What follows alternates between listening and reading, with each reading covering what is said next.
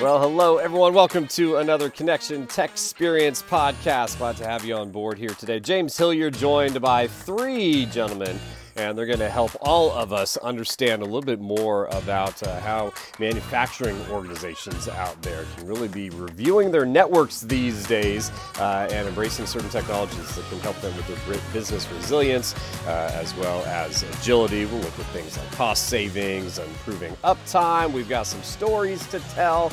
I'm sure we'll drop some stats on you. Not too many, though, because we don't want to uh, overwhelm the brain with that. But let me tell you who's on board, and we'll get right into our conversation.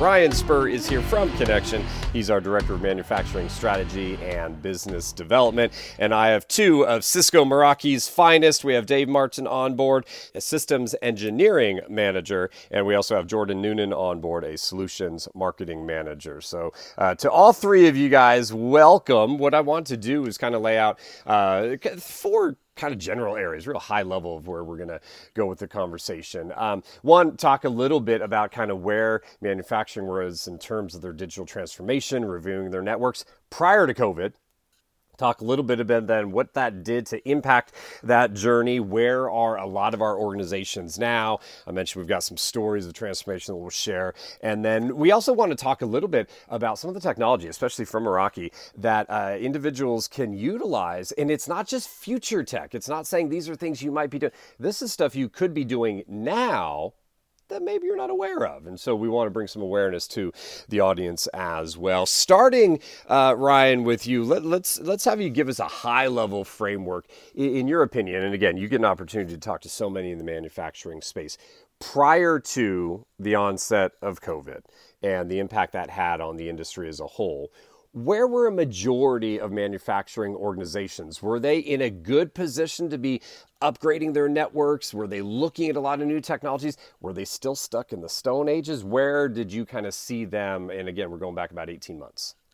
Yeah, it's interesting. I mean, we do talk with a lot of manufacturing clients, and certainly, you know, pre-pandemic. And I think, you know, we sort of have three different categories of people pre-pandemic. We had those who had clear strategic objectives and were investing in a lot of the the the probably the two-pronged transformation activities, right? Mainly that was this idea of bringing in new technologies that we would typically associate with with the likes of industry 4.0 and then the second piece was really you know this broader challenge that that we were dealing with around lack of people and a drive to automation um, and so you know you know i think you know, pre-pandemic, this was an area where we had some customers investing. We had some customers who were starting to take a look at um, establishing uh, plans of actions in terms of these two areas.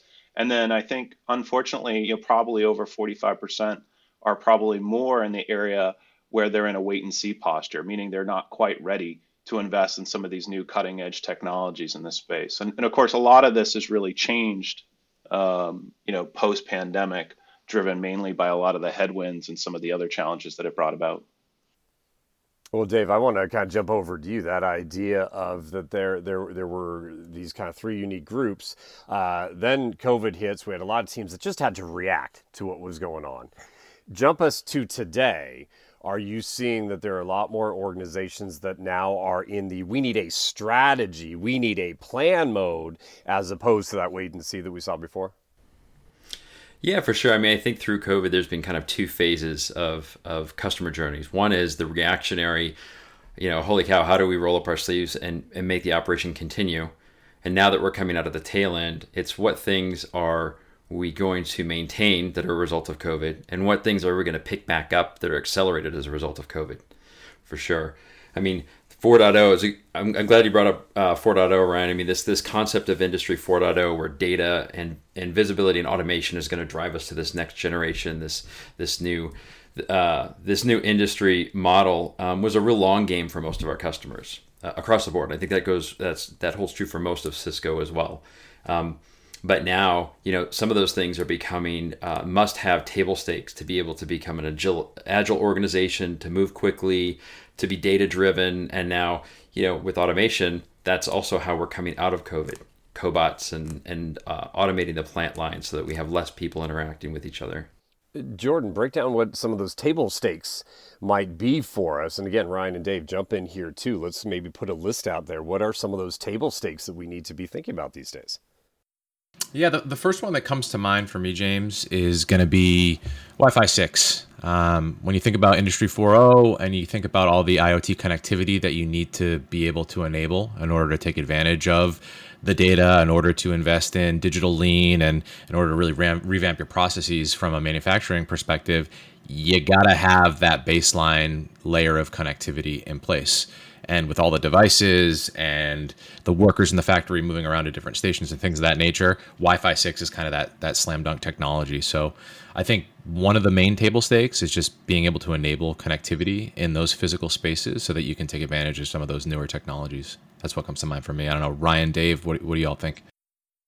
Yeah, I, I completely agree. I mean, I think you know the other thing, you know, besides sort of the traditional um, improvements you get with w- Wi-Fi six, I think, you know, in, in a lot of the environments that we're talking about with manufacturing, you know, we also oftentimes have you know RF or signal issues, right? I mean, these are industrial nature na- uh, environments with with a lot of wearing of equipment and motors, and so this sort of disrupts the environment. And so I think, you know, next generation access points, for example, not only bring you you know uh, Wi-Fi 6, but they also bring you you know ease of maintenance. They give you better uh, troubleshooting utilities through the through the platform, um, and you know they give you a better experience for all these sorts of devices that we're talking about. You know all the things that we might introduce into the environments around Industry 4.0, or just sort of how do we change the way we collaborate and automate in the factory, for example. And this sort of this sort of unlocks a, a whole different experience and a, and a better resiliency just just in general uh, never mind with the kinds of things that we saw uh, brought about by the pandemic. And I think you know there's some other things too, you know, that people uh, we saw a lot of interest in and continue to see an acceleration around, and that's just simple things like power over Ethernet. I mean, I didn't really have as many conversations on this topic pre-pandemic, and I'm starting to see leadership think entirely different about how do I how do I how do I uh, power smart sensors and end user devices and intelligent touchscreens and things like this? This is a whole different thinking. And it's not just about let me buy the device and plop it in and connect it wirelessly. Maybe I want to, you know, bring PoE down to the device because I want to have power backup on that. And so there's there's a lot of things that I think, you know, we see fundamentally changing with our networking technology that makes it a better experience and drives productivity in the plants. Yeah, I can I can add to that too. I mean, I think you know we we went into COVID um, thinking that IoT was going to drive all the Wi-Fi six conversations, and as we come out of COVID, you know, we're seeing some interesting use cases that were kind of niched prior. So remote um, expert is a big one. So um, I think you and I were talking before. You know, my brother is a plant manager uh, or plant supervisor, sorry, at an aerospace manufacturer, and going into COVID the you know and i asked him you know how was that going? How are you dealing with that? What did things look like differently for you now that you know we're in this pandemic? And he said you know the folks on the plant floor they can't go home. I can't go home. We still qa product. But what did happen was all of the folks who engineered their products all their administration their leadership their decision makers were remote and you can't just put a video conference system in the middle of a you know pretty rugged harsh uh, in, um, plant floor environment to make those decisions on the fly. So really slow down the operations. So some of the things they're tinkering with are bringing uh, video conference solutions or at least bringing that remote expert to the plant floor so they can help them repair things and keep the operation running without having to dispatch people. And and you need wi-fi 6 you need high um, uh, you need the plumbing to support those types of use cases. Faster speeds, uh, better energy consumption, right? So that's where we get some of the cost savings. Uh, but one of the other things that I was aware of, I was reading a recent uh, blog post. That was one of the ones that Ryan wrote, and actually, I'll, I'll direct you folks to that after uh, we get to the end of the podcast here. But it was things like having access points that uh, are are low spark emission, meaning that they can go into an environment where you might have a lot of chemicals or things like that, so that you don't have a fire issue or things like like that. So it's no longer that one size fits all access point that we all, you know, saw back in the day. It's very unique now to individual situations. You're absolutely right. I mean, I think broadly, you know, today's access access points do a whole lot more and are designed to support the kinds of industries they're going into. So to your point, James, it's no longer just about the carpeted world and providing, you know, uh, wireless to these sorts of spaces, but you know, how do we bring wireless to every part of the business? And in some cases, you know, there are these industrial environments that have our customers have unique requirements, whether they're regulatory or you know driven by safety requirements that they have in their organizations. You know, we we could do a lot more with the technology today. So you know, it's it's it's really important uh, to be making investments into this foundational infrastructure because it's the it, it is servicing every aspect of industrial transformation. And of course, um, you know, the newer technologies are fit for purpose for these sorts of environments. I mentioned early on that, that we dropped some stories on some people. So maybe we can start doing some of that, right? Because these access points go well beyond just granting access now to a network, right? There's so much more involved with them. So I'd love to kind of break down what other manufacturers that are further down this journey, what are they using their access points for besides just connecting uh, devices and people to devices, right? What are some of the kind of cool things they're starting to utilize out there? There. And, and Jordan, maybe we'll start with you. Yeah, so it was an interesting. I, I don't have a specific customer story, but as I was listening to Ryan and Dave kind of regale us with with some of those examples, I was thinking back to when I started at Meraki five years ago when I was a salesperson, and when somebody called in about wireless five years ago when I was a salesperson. Basically, the questions that came to mind for me were, "Cool, how many people do you have, and how big? How many square feet? Like how many square feet? How many people do you have?" Because that was the calculus that I needed to figure out what to recommend to that particular customer. Now it's like customers don't even want to talk about the connectivity component of it. Connectivity is a non-starter, and now I want to talk about all the things that go beyond uh, traditional wireless applications. So it's not just about giving the customers connectivity and access. It's about what other cool stuff can I do with that as the foundation. So in the in the realm of manufacturing, uh, we talk about things like you know let's treat our workers like the assets that they are. Let's let's let's understand where our workers are in the physical plant. Let's understand how processes are. Uh, are moving forward or not moving forward as a consequence of understanding where our physical workers are in the plant. Um, and then, you know, when we get into realms like APIs and some of the pre-built solutions that we have that can just automatically get thrown on top of a Meraki wireless solution. Um, and I'll let Dave and, and Ryan speak to some of that stuff. But now we're talking about not just the baseline of connectivity. We're talking about some of the I like to call it black mirror type applications, and that has a little bit of a negative bent to it. But but really some of these new cool use cases that you know aren't even real, necessarily directly related to wireless connectivity, which I think is the really cool trend that we're seeing. Yeah, so I mean, I, I definitely uh, can can add to that. I mean, so what's really interesting is this mind shift of the network as a platform now, and not just not just wires and cables and, and wireless connectivity. So, like Jordan was saying, we we have this platform that connects us and our devices and is always watching whether it's through you know RF analytics or we're watching through a camera using visual analytics that data is then exposed to our partners. Our partners can then build on whatever is relevant to the business and customers can choose hey I face mask detection is really is really important to me in my business whereas that same analytics could be used for somebody else tracking assets through a building. So it's an almost um, you know once it's deployed, you can craft your solution on top of it as your business sees fit. So, some of the really interesting use cases that we see across all industries right now using our technology. Face mask detection is a great one. Um, people and capacity planning. You know, we have the same conversations with some of our manufacturing folks that we're having with, you know, some of the in the restaurant and retail industry. You know, how do I manage 20%? How do I stay compliant with, you know, keeping people safe and at distance? Um, and once I get there, how do I become nimble enough to move and adjust as the rules change? You know, as the you know as the markers change and, and the goalposts change. How do I stay how do I stay productive and, and operating as a business? Dave brings up a really good point, and I think not only not only does this technology, this foundational platform, serve not just IT and the traditional you know data transfer requirements of an organization, but but it's unlocking all these other business use cases that are really critical to supporting the organization's industrial transformation. And i think you know one of the things that i think we've talked about in the past is this idea of obstacles towards you know investment in next generation networking. And i think you know one of the things that uh, you know i per i personally see in the marketplace is there's sort of like three tendencies that we do in manufacturing. The, the first is manufacturers tend to be by, by their culture lean Six Sigma focused. And so we're very hyper focused on the exact ROI I'm going to get with an investment. And if it, and, and if there's a bias amongst the business and leadership that just turning the crank and upgrading to a next generation wire, you know, uh, wireless device for, you know, is going to not really give me anything new or anything that's relevant to my business, then I'm just going to get wireless, right? And so this is a bias that sort of hard that that prevents some organizations from moving. And so some leaders will say, "Hey, can I just get another year, or can I get another two years, or another three years?" And so this is this is something that sort of goes on in, in the manufacturing sector unless we really value and understand the technology. And then the other piece is really, you know, what we were just talking about. I think most folks don't they underestimate or they're not really aware of the capacity of these devices and what they can do for their organization. And so if you could understand that you could not only deliver, you know, outstanding experience for employees. You could connect all the devices that are part of your industrial transformation. And then you can unlock all these business outcome driven use cases for asset tracking and Sarbanes Oxley audits and all these other things.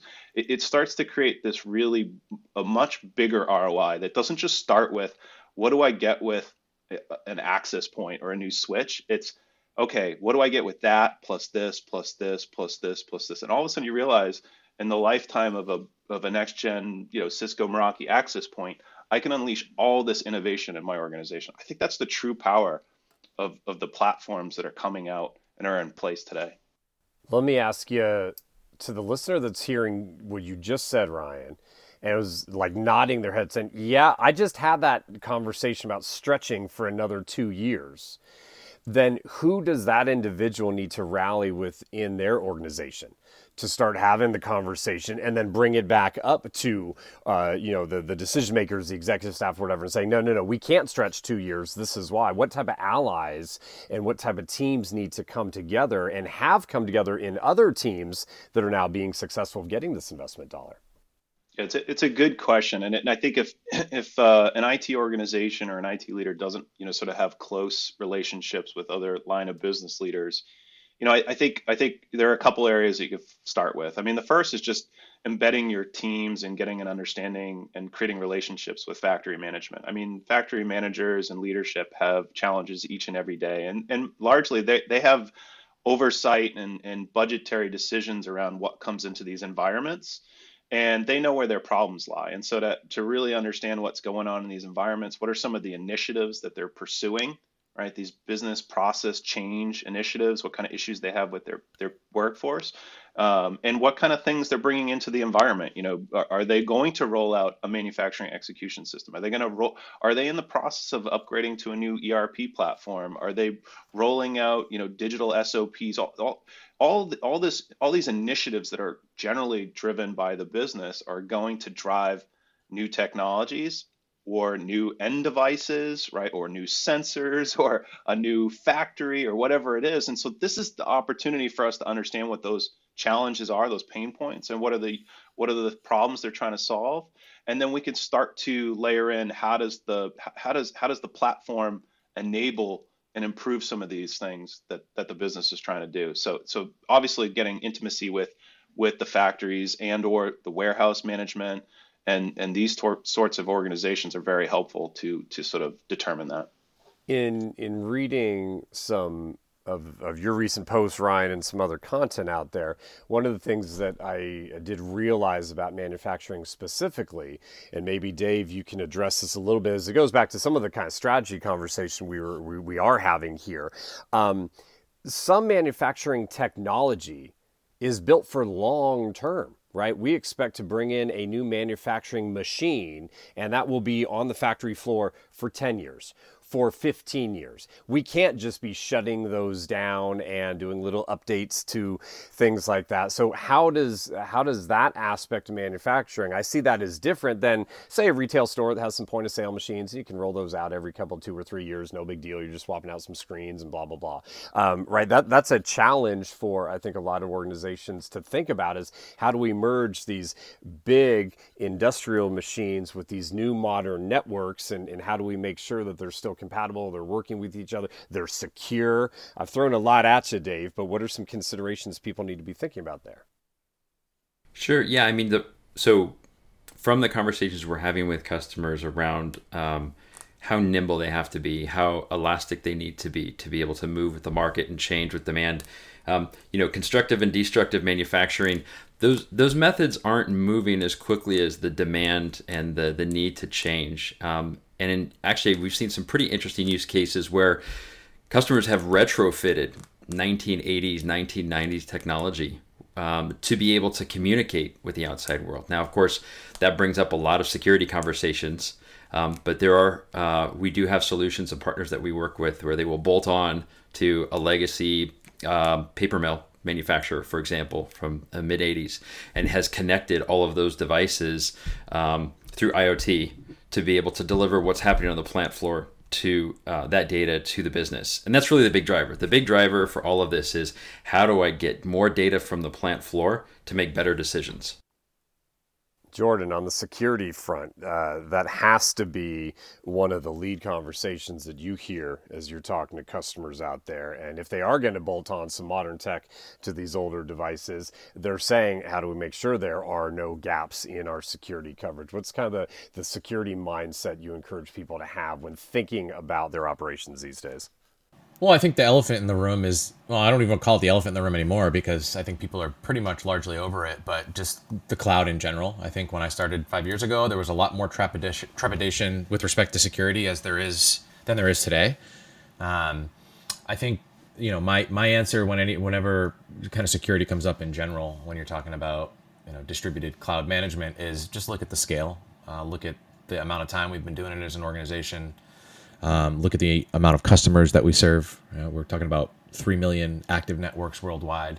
And just remember that we're part of Cisco and we can leverage all the, the great Cisco uh, intelligence and technology on the security side as well. So, you know, we're very uh, we're very confident in the security of our of our cloud infrastructure and our and our model. I think security concerns when it comes up when it comes down to like bringing in some of these legacy products and integrating them with the network that that's a that's a case by case basis thing. I'm not to give carte blanche. Yeah it's secure. I think it depends on kind of how you're doing and what you're doing. But uh, to the original point of you know we don't want to we don't want to innovate. We don't want to move forward because we have these potentially older pieces of technology that might not fit into that vision.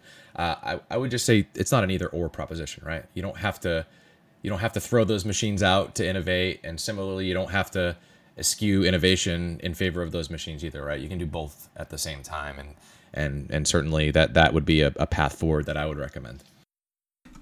Quick, so quick one for the team here. So um, we, we see a lot in the news, right, around security. Um, we're seeing pipeline vulnerabilities come come in play and affecting, um, you know, the East Coast from a fuel standpoint. But you know, one of the things that I found really interesting is um, as I grew up over you know in in this in this field over the past decade or so is that it's not always about a security mitigation system too. It's also about how much visibility do you have um, and because there's always going to be efficacy improvements around security that everybody is doing and we're always going to be chasing that.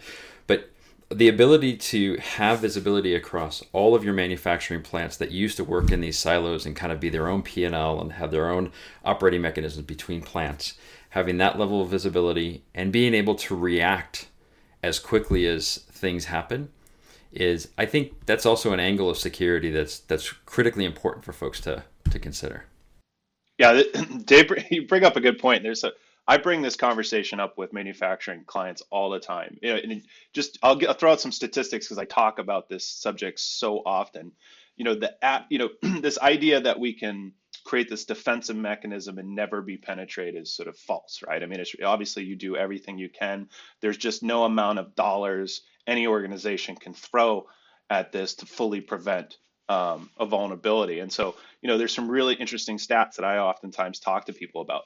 First off, 74% of OT professionals have experienced at least one breach in the last 12 months, right? And so that goes back to Dave's point. How do you respond, right? To your point about the the legacy, all these uh, disparate devices across many different um, you know business units, over 50% in manufacturing, over 50% of devices are unmanaged by IT. That means they've been brought in by the business over the years, and we don't have some of the traditional security mechanisms in place in terms of these in, in this environment. And then lastly, if you if you compare this to sort of like the traditional IT domain or the carpeted world, in, a, in an industrial environment, the average number of days to identify an industrial data breach is 191 days. Right? So think about that. So this idea of extending your network all the way to the edge to, to leverage uh, fully the uh, security tool suites that come with products, you know, from Cisco and Cisco Meraki, and then to be able to empower both your industrial teams and your IT and your security teams with with all the knowledge and logging and data they need, so that they can get to root cause as quickly as possible, is just going to better better position manufacturing organizations to counter when an event happens so that they're minimizing the impact to their organization. And, and that you know that is the best thing organization because these environments are so complex. I mean you know if you you know if you're going to have 10 20 percent you know 20 20 year old devices you know running in your environment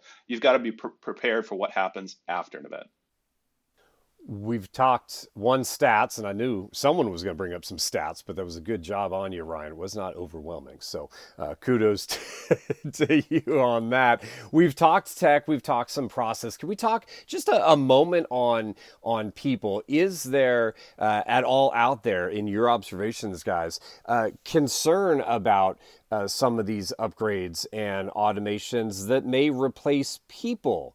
Power. And manufacturers do care about the people that they're employing. And they're such a big asset to the creation of those uh, hard goods that we consume. Uh, is there any trepidation there? Jordan let me start with you. You've mentioned again uh, kind of your journey when you came on many years ago right? There was one idea and well now here's the current idea. So so what say you that on the people process the, the people side yeah, I, I, mean, obviously, people is important in manufacturing, especially with automation that's happening. So I get I get where the question is coming from, but let me let me share that almost everybody I've ever sold to from Meraki in some form or fashion has been worried that Meraki was going to replace them in the business. Right? When we talk about hey, it's so easy to configure this. You don't have to sit down and do line by line configurations. You don't have to open a command prompt, right? That sounds great in theory, but then you have a bunch of people who have been doing this for 20 years that are like, I know how to do the command prompt. I'm the command prompt person at the company. What's going to happen to me after this? Um, and I think that's a valid concern. Um, I think that's that happens with any kind of new innovation. But I, I'd like to kind of bring you back, and this is a little bit non-technical, but I think it's important nonetheless to kind of our mission statement as an organization, and that is to free passionate people to focus on what matters the most. And what we argue is that, you know, root cause analysis and digging through logs and going on site to troubleshoot is not what you probably value most as an organization. So it's about taking the limited uh, and extremely valuable people assets that you have and repurposing them to do work that is more impactful and more important to the business. So that's what I would say. And I think you know that's I think it's particularly uh, a case in manufacturing because automation is going to really affect directly affect those plant workers, you know, the individuals who are doing the assembly, who are doing some of the process stuff. But I think at the same time, this is age old with technology and innovation. It's like, how can we then take that people power and repurpose it uh, and, and, and make an impact in other areas of the business? So that's how I would respond to that. And Ryan, we've talked before. It's about uh, that, kind of augmentation of the human workforce, not the replacement of the human workforce. I know Dave has some some thoughts on this, so I'll let him follow up uh, from me. But yeah, I, I, think Jordan's spot on. I mean, there, there's two things that kind of strike me. One, I have never met an IT uh, an IT organization that said, you know, um, we have you know endless capacity and uh, you know you know most or- IT organizations are stretched thin. Um, and so to have a platform uh, as Jordan speaks to make their job easier so that they can focus on more uh, more important initiatives that are going to help uh, the impact the bottom and top line growth of an organization is probably the right way to focus. Um, and then secondly on on the worker front and you know you and I have talked about this in other formats James but you know, I was just listening to Bloomberg today and they were talking about a business survey where they said 45% of businesses simply can't find, locate, or hire the talent they need. And National Association of Manufacturers, who, who long does these studies, just came out with an update last, I think it was like last week or so, talking about how the industry or the sector will face 2.1 million unfilled positions through 2030. So I, I think, you know, ultimately, um, this sector is challenged uh, when it comes to to having the, the talent they need to grow. And I think they're going to leverage technology to enable through it. I don't know, Dave, your thoughts? Yeah, I was going to add to the stats too. I mean, the, manufacturing is a bit unique in the sense that they have an age gap issue that has been going on and kind of kicked down the road for a very long time. Uh, I was reading in Industry Week that um, 10,000 people a day of the baby boomer generation are retiring in the manufacturing space. And that 70, and Deloitte had um, uh, said that 71% of manufacturing organizations are concerned with their ability to fill those roles. So while automation is you know there's there's that there's a concept that we will be putting people out of work it's almost as though i mean i think most people will see this as automation is going to be a way for us to just keep pace there are dangerous parts within a manufacturing plant and there are lots of i would say when we talk to folks those are the pieces that people are trying to automate to make it a safer environment a more efficient environment. But putting people out of work i don't think is going to be the top of the list. Yeah there's lots of jobs to be had all right, guys, I got some information I want to share with our listeners, but I want to leave everybody with your thoughts of kind of what the future is. We've talked about that there's a lot of heavy lifting to do, right? There's going to be a lot of change going on in our manufacturing environments over the next several years, but I think that the goal is those changes will lead to a better, stronger manufacturing environment, especially here in the United States. But but Dave, what's your thoughts? Where is manufacturing headed from where we've been again coming out out of COVID, moving into the next couple years, what do you see? Sure. Yeah. I mean, I think it's exciting times. We've been status quo for a long time in the industrial space, and and I think that COVID, the the new scenarios that COVID has brought to the table, they've really accelerated conversations we've been kicking down the road for five to ten years. Uh, we have lots of exciting new use cases that are becoming commonplace in the manufacturing world. Um, with the onshoring of more manufacturing from demand and, and desire in the US, um, as well as accelerating these initiatives, I think it's going to be a really exciting next five years for manufacturing. Lots of new jobs, lots of new people in the workforce, and a, and a chance to change the future for the better. Jordan, what say you? Yeah, similar to Dave, I'm optimistic about manufacturing, and not just manufacturing, but most of the verticals that you know I have the opportunity to delve into. Um, the fact is, complex problems are becoming easier to solve and don't rely solely upon the organization that needs to solve them to get them done. So we're really excited to be more inclusive of some of the other uh, not only Cisco technologies out there, but just third party partners who are just building cool things on top of our platform. So I think that there's a lot of, um, I think we talked about obstacles earlier. I think there's a lot of opportunity that you can capitalize on that maybe previously would have been uh, much more of a lift. So yeah, I'm excited to see where that goes. Ryan, final thought.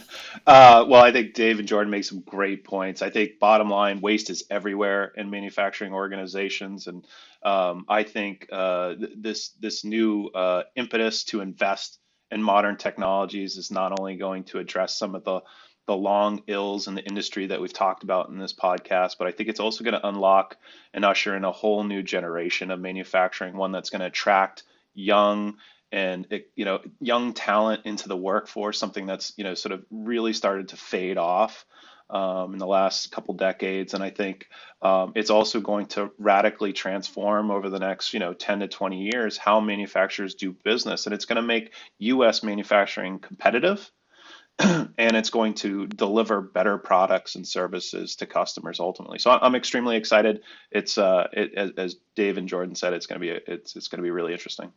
Folks, one of the reasons we wanted to have this conversation was to help you all have conversations within the walls of your uh, environment, your manufacturing space. You can obviously reach out if you have a relationship with connection to your account managers, your BDMs. Get Ryan and team on the phone. They can get uh, any number of Cisco Meraki folks, maybe Dave, maybe Jordan, other team members on the line, right? Continue these conversations to find out what you need. If you want to join a larger community of conversations, you can visit our blog blog uh, page. I'm going to give you a URL here. It's community.connection.com. When you get there, click on the blog menu, click on industries, and then select manufacturing. You'll see a couple of those items I've referenced that Ryan has recently penned. And again, for uh, all of you that are listening, regardless of platform, I want you to like, to follow, and to share so that you can continue to get more Tech Experience podcasts coming your way. To Ryan, Dave, and Jordan, appreciate the time. To all of you in our audience, appreciate your time as well. We hope that you all be well, be safe, and we do look forward to talking to you all down the road.